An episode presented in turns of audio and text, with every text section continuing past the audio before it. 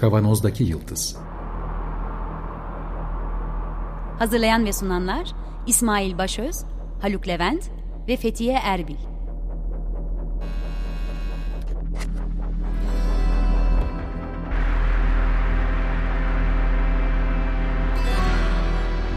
Bugünün penceresinden geleceğin ayak izleri.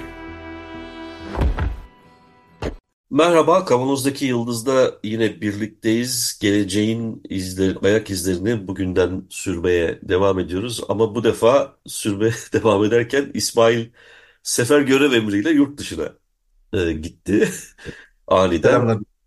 E, o yüzden Mustafa ile birlikteyiz. Mustafa Yılmazer program ortaklarımızdandı. Sonra o da uzun dönemli bir görevlendirmeyle yurt dışına gidince e, geldiğinde sık sık e, konuk oluyor. E, bugün aslında ne konuşalım diye düşünürken geçen haftadan bir e, meseleyi yarım bıraktığımızı e, araştırmak üzere yarım bıraktığımızı e, hatırladık. E, o da meşhur Tesla'nın e, fabrikasındaki robot saldırısı. Şimdi haber, yani Türkçedeki haber, daha doğrusu Türk basınında e, yer aldığı kadarıyla kendi içerisinde çelişkiler barındırıyordu. Dolayısıyla önce acaba doğru mu diye bir kuşkulanmıştık. E, bir uluslararası basına e, bak, baktım. Orada bir enteresanlık var. Yani orada mesele aslında robotun saldırısından ziyade Tesla... Haber neydi? Haber neydi? Haber, haber, evet. İstersen sen onu anlat. Sonra bakalım. Haber şeydi, bir robot, bir Tesla'nın bir işçisine saldırdı. Otomobil üretim fabrikasındaki bir şeye saldırdı, bir işçiye, mühendise saldırdı ve robot işte kanlar içinde yerlere serildi ve robot onu sürükleyerek ve yerde kan izi bırakarak götürdü gibi. Yani bir korku filmi veya işte bir makine insan çatışması, kavgasının sonucu gibi şey yaptı, yazmışlardı. Biz onu, ona tabii ki öyle bir şey olmayacağını düşünerekten araştıralım dedik. Bir kaza var. Şimdi şimdi sana geçelim. Araştırdığın haberi. Evet, bir kaza var. Ama kaza ölümlü bir kaza değil. Ölümlü mesele, yani ölümlü kazalar olmuş geçmişte ve Tesla bunu gizlemiş. Ee, ama böyle güneş çarpmasından işte çatıda çalışan bir e, işçi vefat etmiş falan. Burada da bir şey söz konusu, robotun kontrolden çıkması söz konusu.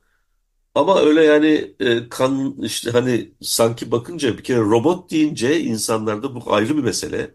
E, imajinasyon hep işte hüm, nedir o insan görünümlü robot şeklinde oluyor. Dolayısıyla haberi okuyunca Türkçesinden özellikle sanki robot böyle çıktı, vay ulan sen nasıl bana falan deyip e, bir mühendise girişti. İşte tabii e, çok güçlü olduğu için kanla revan ortaya çıktı. E, tutup sürükledi falan gibi bir izlenime kapılıyorsun, haberi yok. Ama böyle bir olay yok. Yani kan izi bir, bir kan akmış anladığım kadarıyla.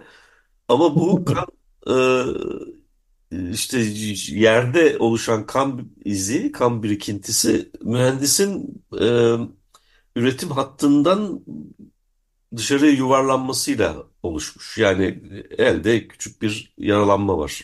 Yine yabancı basından izlediğim kadarıyla. E, fakat burada tabii yabancı basının üzerinde durduğu mesele e, sansasyon tarafı değil. Yani robot mühendisi yedi falan filan gibi bir mesele değil. Tesla'nın İş kazalarının üstünü örtmek, gizlemek gibi bir alışkanlığı olduğunu ortaya çıkartmaya çalışan bir haber. O yüzden e, pek çok geçmişteki kazayla da örneklendiriyor falan. O bizim işte çeviride bunlar kaybolmuş. Sanki bütün kazalar tek bir olayda düğümlenmiş gibi yansıtılmış. O bakımdan e, yanlış. Ama yine de böyle bir kazanın olması engellenebilir mi sorusunu sormamızı gerektiriyor. Evet.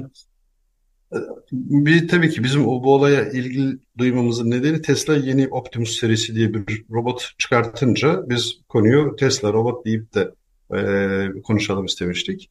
E, yürüyen bir robottan bir baktık ki daha önceden orada kurulu olan endüstriyel bir robotun iş kazasına neden olduğunu da görmüştük. Onu bir şeyde hatırlamak lazım. Evet, yani konu op- Optimus'tan kaynaklanmıyor. Optimus olayın içerisinde değil. Değil, evet. Optimus, insan gönüllü bir robot, başka bir insana zarar vermiş değil. Öyle bir şey yok. E, ben e, kazayla ve bu tür kazaların engellenebilmesiyle ilgili birkaç bir şey söylemek isterim. E, normalde endüstriyel robotlar böyle insan kolu gibi ama daha büyük, çok daha ağır yükleri taşıyabilen, e, işte üç dört metreye erişebilen kollar olarak çalışıyor. Ve normalde bir ekonomi programlarında filan bir araba fabrikasında işte bir arabanın gövdesi, boş gövde, metal gövde bir yere gidilirse ondan sonra üç dört tane robot aynı anda robotumuzun şey makine, arabanın kaportasına diyelim e, eğilir. Birçok işlem yapar orada. Kaynak yapar, işte e, montaj yapar, içine koltuk koyar, camı takar filan. Böyle kollar görürüz. Bu kolların olduğu robot, işte endüstriyel robot denilen genellikle e, robotlar bunlar. Bunların olduğu ortamların, çalışma alanlarının etraflarında bir güvenlik kafesi bulunur. Ee, güvenlik kafesinin kapısı olur bir tane. Gerektiğinde bir e, programcı mühendis veya servis e, servis içinin bir teknikerin içeri girmesi için bu kapının kapısı açıkken robotun çalışmaması sağlanır. Kapısının önünde bir switch vardır, emniyet switch vardır. Tabii içeri girip kendini içeri kilitlerse birisi veya dışarıdan birisi kapıyı üzerine kilitlerse büyük risk oluşturur. Bu şekilde önceden kazalar olmuş bütün dünyada çok sayıda ve ölümlü kazalar da var bunların içinde. Ama bunu da engellemek için daha ileri seviyede emniyet tedbiri olarak robotların bulunduğu yere bir safety mat denilen emniyet halısı konur yere.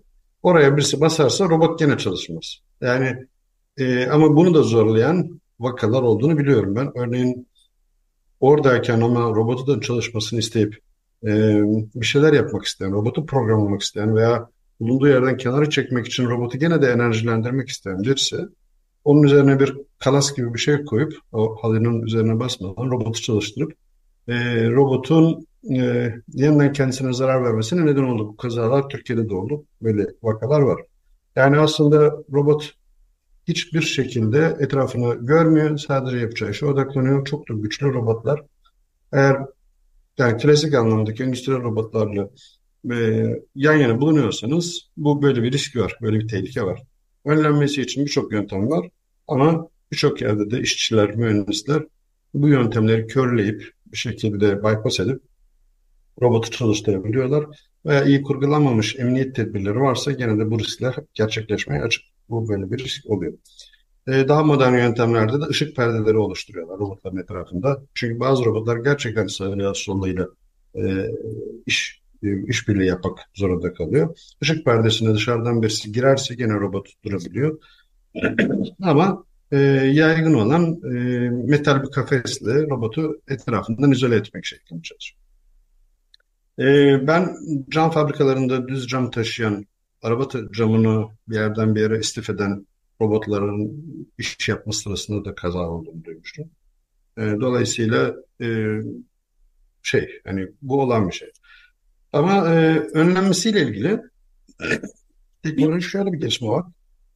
Şöyle bir Pardon. şey söyleyebilir miyim Mustafa? Ee, şimdi bir e, bu endüstriyel robot dediğimiz zaman bir üretim bandı üzerinde faaliyet gösteren e, robotlardan bahsediyoruz değil mi? Bu aslına evet. bakarsan şu anki teknolojik gelişmeleri içinde bulunduğumuz dönemi şey yapacak olursak dijitalizasyon öncesi neredeyse değil mi? Bu endüstri üç nokta sıfır falan dört nokta sıfır neyse dört nokta sıfır bile değil yani üç nokta sıfırı şey yapıyor. Çünkü bunlar önden programlanıyor. Bant e, üzerinde belli bir fonksiyonu icra etmek üzere. Onun dışında herhangi bir şey yok. Dolayısıyla etrafta eğer senin bahsettiğin güvenlik önlemleri, kafesler, şunlar bunlar falan varsa da onun dışında bir güvenlik önlemi e, yüklenmemiş oluyor. E, belki çok böyle birkaç tane bir şey var. E, dolayısıyla o fiziki güvenlik önlemlerini ihlal ettiğin zaman zaten bir tehlikeyle karşı karşıya kalıyorsun. Dolayısıyla burada henüz bir e, çevre koşullarına e, öğrenme, uyum gösterme falan gibi bir yapay zeka fonksiyonundan bahsetmiyoruz. Ama bir de e, bu iki, son dönemlerde ortaya çıkan e, üretim hattının dışında işte bir yerden bir yere e, mes- mesela forklift makinesini düşün. Bir yerden bir yere yük taşıyan şeyler. Şimdi yavaş yavaş bunlarda bir otomasyona gitmeye başladılar. Bu bambaşka bir problem.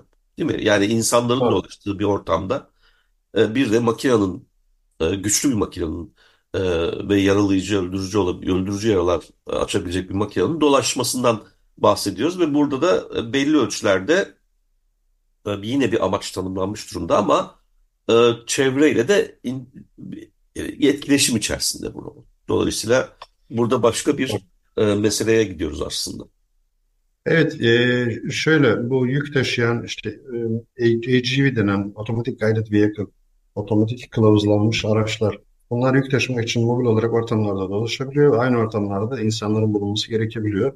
Öyle zamanlarda genellikle insanlara ayrılmış bir yol, çizgiler, yerler çizilerek ayrılmış oluyor. E, veya bu tür cihazlara ayrılmış rotalar olabiliyor. İnsanlarla onların karşılaşmaması için.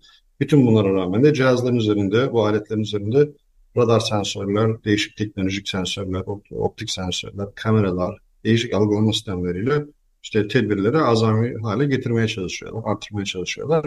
Ve bu çalışan bir şey. Ama çok yoğun bir trafik varsa bu tür araçlar kendi aralarında birbirlerini ortalıkta denetleyip birbirine yol verecek seviyedeyse burada gerçekten insanın dolaşmaması lazım. Çünkü yürüyecek olan işi de aksatacak bir, bir hale gelecektir. E, bu kadar yoğun, makine yoğun bir ortamda da insanın bulunması veya canlının bulunması zaten e, herhalde kimse böyle bir şeye yeltenmez. Ya da batıda en azından böyle bir şeye girişilmez. E, dediğin gibi e, bu endüstriyel robotlar Endüstri üçün veya dördün de içindeydi. Bugün de hala olan şeyler. Standart olarak kafeslerle korunuyorlar. Daha gelişmiş e, sistemlerde insana yaklaşacak bir düzenek varsa veya E, fabrikanın diğer ortamlarına doğru hareket alanı açılıyorsa robotların bu zamanda ışık perdeleriyle e, güvenlik sistemleri oluşturuluyor. Bunların emniyet seviyeleri oldukça yüksek. Ama daha yeni bir teknoloji var. Bu gene bu Endüstri üç nokta sıfır dört nokta sıfırın tamamen dışında bir şey. E, kolaboratif robot diye bir konu var. İşbirlikçi robotlar. E, ben biraz ondan bahsetmek istiyorum. Aslında konuyu biraz da getirmek istediğimiz nokta buydu. İnsanla doğrudan etkileşim halinde olabilecek robot kollarının olduğu mekanizmalara böyle bir isim veriliyor. Kısaca kobot, C L S'de deniyor. Kobotlarda e, işte iteklediğinizde kolunu çeken, bir hareket rotasında eğer bir engele çarparsa durabilen, iteklemeye devam etmeyen veya yok saymayan en, önündeki engeli, onunla bağlı olarak bir çeşit insanın mimik eden e, makine olarak, olarak çalışıyorlar. E, o çok büyük bir gelişme. Artık neredeyse bütün robotlara bu e, bu tür şeyleri özellikleri yüklemeye çalışıyorlar. Tabii daha yüksek hızlı işlemciler, daha yüksek kapasiteli kontrol cihazları gerektiriyor. Çünkü bir taraftan hareket etsin, bir kendi rutin şeyini, görevini yapsın, bir taraftan da arkada bir denetim çalıştırsın. Böyle bir kuvvetle denk geliyor muyum? Çok yüksek hızda.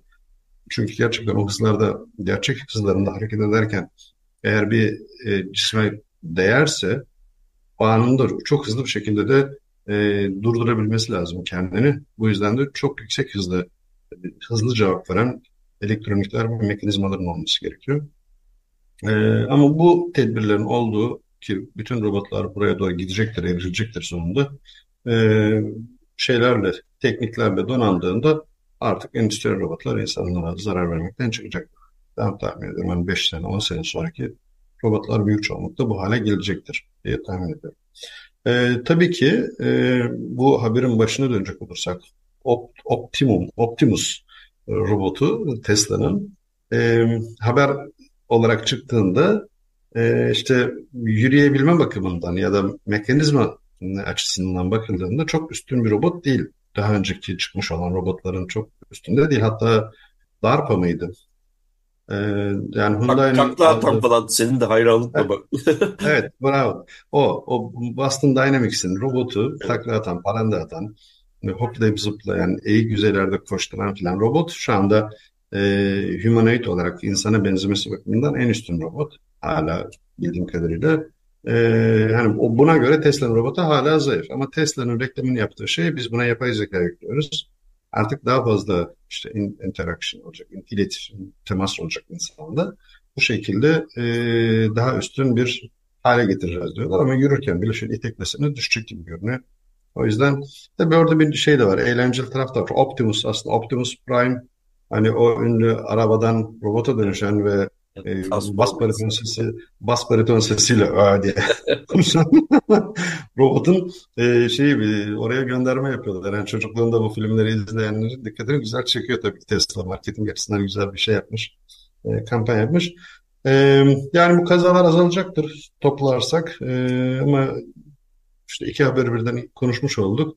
Tesla'nın da böyle bir talihsizliği vermiş. Tabii ki bence dünya kamuoyu açısından talihsizlik bu haberleri gizlemiş olması. Bu tür kazalar gizlemiş olması bir işletmenin.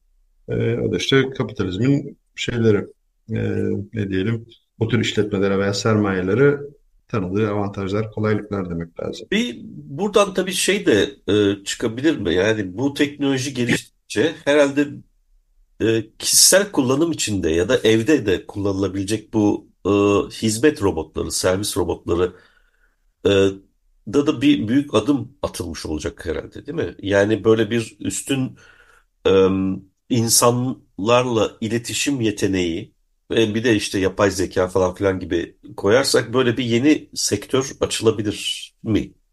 E, aslında yani hizmet robotları konusu çok geniş bir alan. Öncelikle ihtiyaç duyan yaşlılara, çocuklara e, bir şeyler öğreten gibi konularda çok fazla aslında çalışma var.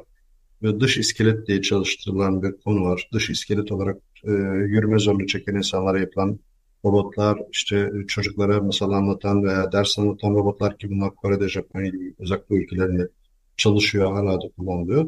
E, temizlik robotu gibi robotlar genellikle temizlik fonksiyonuna uygun geometride oluyor. Yani gerçekten de insan gibi bir robot Ee, evde hizmet robotu olarak, olarak kullanılmıyor hala. Ee, tabii ki e, olacaktır ama şu anda açıkçası yapay zekanın bu kadar çok tartışıldığı, bu benim şahsi fikrim. Evet. Yapay zekanın bu kadar çok tartışıldığı ve insan hayatına ne kadar girmesi gerektiğiyle ilgili tartışmaların olduğu bir yerde bu kadar ak- kabiliyetli bir makineyle evde aynı anda yaşayamak yani biraz e, korku filmi gibi olabilir. Gecenin köründe gö- gözleri kıpkırmızı yanıp e, şarj noktasından harekete geçip evde değişik entrikalar çevirebilir. Bilmiyorum. Evet, uykuyu zehir edebilecek yani bir potansiyel var doğrusu orada, doğru. Ya korkutucu bir şey. Bu tabii ki buradan Star Trek'teki o güzel abla vardı ya bir tane geceleyin şarj yerinden çıkıyordu, yürüyordu. Ha, Voyager'daki ama o robot değil. O şey. Borg ee, işte ama insan, Borg, insan olmaya çalışıyor.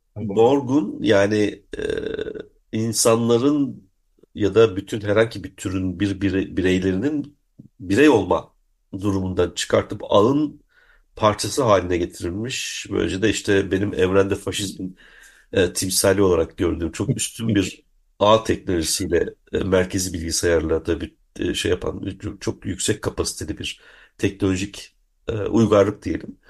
E, onun elinden kurtarılmış, küçük yaşta asimile edilmiş bir Ee, şey e, insan bireydi.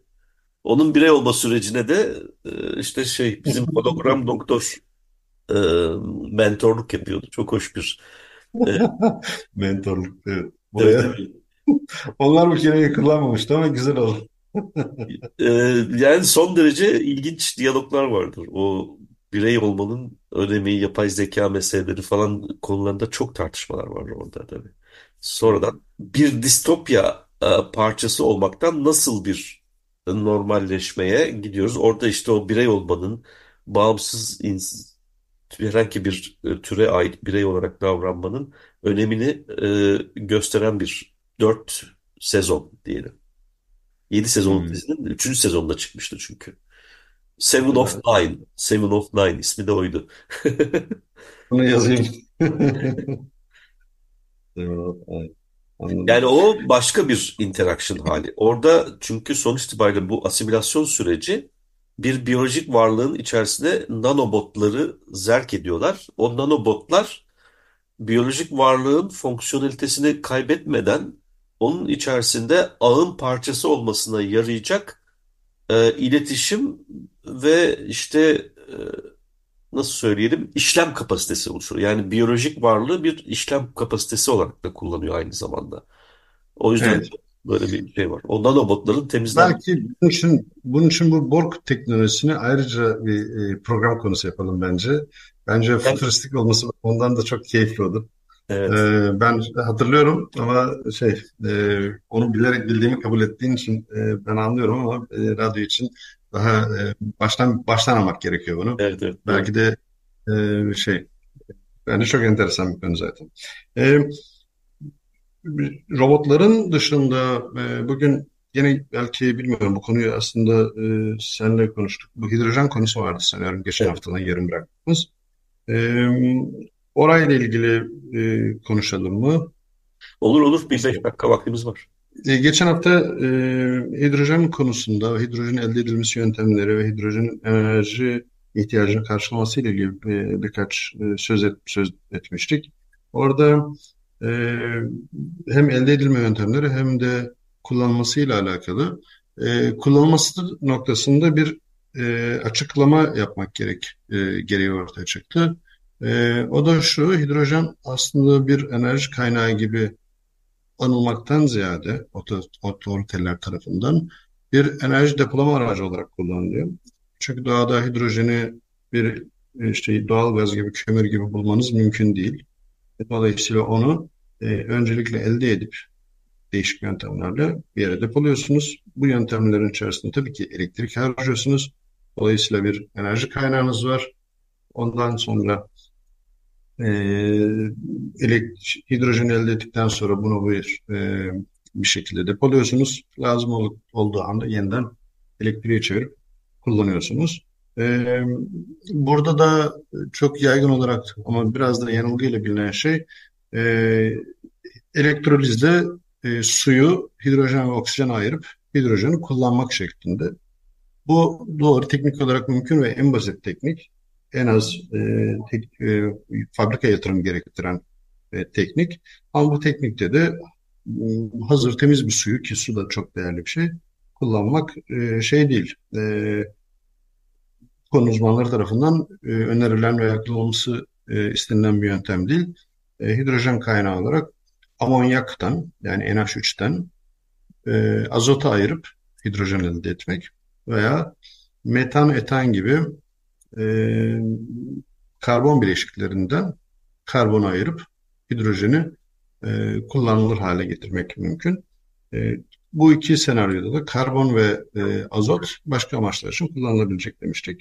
Ama bu operasyonların en büyük gider kalemi e, şey olmasına rağmen e, e, elektrik olarak o, elektrik olmasına rağmen gündüz var olan örneğin güneşten gelen elektriği bu şekilde hidrojeni çevirip güneşten elektrik gelmediği anlarda bu kaynağı yeniden, bu yani elde edilen hidrojeni yeniden elektriğe çevirmek şeklinde. Dolayısıyla geçici bir akümülasyon alanı, depolama alanı olarak kullanılıyor. Hidrojenin fonksiyonunu bu şekilde tanımlamak gerekiyor. Doğalgaz gibi bir, bir şey değil hidrojen. Yani şöyle ee, diyelim, ben benim alanım. Şimdi bu güneşte ve rüzgarda e, ki büyük problem kesinti. Değil mi? Güneş evet. battığında üretemez duruma düşüyor, rüzgar kesildiğinde üretemez duruma. Dolayısıyla bir yerde depolamak lazım. Buna çok yatırım yapılıyor. Ama e, şu ana kadar kullanılan benim bildiğim kadarıyla depolama teknolojisi yani bizim bildiğimiz pil teknolojisi. Sonuçta o pilde de lityum var. Lityum bir çok kısıtlı ve doğaya büyük zarar vermek gerekiyor artık lityum elde etmek için ama buna rağmen e, ortaya çıkacak talebi karşılayacak miktarda lityum kaynağı yok bildiğim kadarıyla dünyada. Dolayısıyla ha. bir kısıtlılık söz konusu. Başka bir teknolojiyle depolama işini ya da bu süreklilik meselesini, süreksizlik meselesini daha doğrusu süreksizlik problemi çözecek bir şey gerekiyordu. Orada senin anlattıklarından benim çıkarttığım bir hidrojen devreymiş. Embol bulunan element. Dolayısıyla doğada ama tek başına da bulunmuyor doğada. Hep bir şeye bağlanmış olarak bulunuyor. Dolayısıyla bir şekilde eğer bunu kullanacaksak bu bağlandığı diğer elementlerden ayrıştırmamız gerekiyor. Bunun da bir enerji etkin dolayısıyla maliyet açısından katlanılabilir bir şey olması lazım. İki, yine ortaya çıkan yan ürününde etrafa yani çevreye zarar vermemesi e, gerekir. Dolayısıyla şimdi bu anlattığı çerçevede azot ve karbon zaten endüstride e, kullanılan. Tabii orada karbon ayak izi bilmem ne falan filan meseleleri bilmiyorum. Yani onları da oralarda kullanmak e, caiz midir? Onu, onu, ona ayrıca bakmak gerekir ama e, ama eninde sonunda kontrollü bir şeyden bahsediyoruz. Yani diyelim ki karbondan şey ayrışır, hidrojen ayrıştıktan sonra karbon kaldı elimizde. E, onu bir şekilde e, depolamak, yani doğaya salmak yerine e, kontrollü bir şekilde tutmak mümkün olabilir. E, bir süreliğine e, çözüm geliştirene kadar, daha doğrusu böyle bir şey, ama karbon zaten yaşamın da temelinde olan bir şey olduğu için e, dozunda kullanıldığı sürece bir problem olacağını e, düşünmüyorum. E, Nasıl karar çok zarar hocam. Öyle evet, evet, her şeyde olduğu gibi. E, dolayısıyla da bunları bu, bu açıdan da çok et, uygun bir teknoloji gibi geliyor bana. Yani buradan enerji üretmek için kullanmıyoruz. Üretilen enerjiyi süreksizlik problemiyle karşı karşıya olduğumuz bir e, enerji kaynağından elde ettiğimiz enerjiyi depolayıp o süreksizlik problemini çözmek üzere evet. geliştiren bir teknoloji. Evet, o yüzden hani geleceğin tekniği olacağını e, ben, ben öngörüyorum. E, hidrojen depolamayla neler olabilir gibi. Yani pil kısmına da değindiğin için orada da e, açıklamak gerekiyor. Hidrojenin kullanımında iki tane teknikten herkes bahsediyor ama birinci herkesin düşündüğü şey hidrojen yanıcıdır. Doğal gaz da yanıcıdır. O yüzden bunu gaz gibi yakarak kullanalım. Ee, ya da işte bizim L P G araçlar var biliyorsunuz arabalarda. Evet. O, o, o şekilde kullanalım. Bu şekilde kullanılması aslında öngörülen bir şey değil. Çünkü çok verimsiz bir yanma. Ee, biliyorsunuz arabaların çok büyük kısmı bu fosil yakıtları, benzin veya dizel yaktıklarında ciddi bir şekilde de ısı atıyorlar ortalığa. Attıkları ısı toplam kapasitelerinin yüzde altmışı. Kullanılır olan enerji yolda ilerlemek için yüzde kırk seviyesinde. Dolayısıyla e, yakarak kullanmak çok büyük bir zarar. Aynı teknikle hidrojen yakarsanız yine aynı şeyi yapmak zorundayız. Yine orada çok yüksek sıcaklıklara ulaşacak. Yanma, ondan sonra ya bunu soğutmak için, metal motoru soğutmak için uğraşacaksınız vesaire. Yani buradan pek bir iyi bir yola gitmiyor iş. O yüzden yakmak değil, hidrojen pili denen, yani lityum iyonda kullanıldığı gibi hidrojeni bir pilin kimyasalı olarak, bir sıvısı olarak veya gazı olarak kullanıp buradan elektrik elde etmesi yöntemi. Hidrojen pili diye bir kaynağa dönüştürmek. Yapılan çalışmalarda da bu hidrojenler pet şişe büyüklüğündeki kapsüllerde depolanıyor ve çok düşük sıcaklıklarda bekletiliyor. Araca bunu siz şey gibi küçük pet şişe gibi alıp monte ettiğinizde otomatik olarak kullanılır hale gelebiliyorsunuz. Yöntem bu olacak diye tahmin ediyorum. Tamam, çok iyi. Süremizi aşmak üzereyiz ya da aştık belki de. O yüzden bu konuyu gerekirse tekrar döneriz. Deyip programı burada bitirelim. Teknik Masa'da bu programın size ulaşmasını sağlayan arkadaşlarımıza çok teşekkür ediyoruz. Destekçimize de ayrıca teşekkürlerimizi sunuyoruz. Hoşçakalın. Önümüzdeki hafta buluşmak dileğiyle. Hoşçakalın.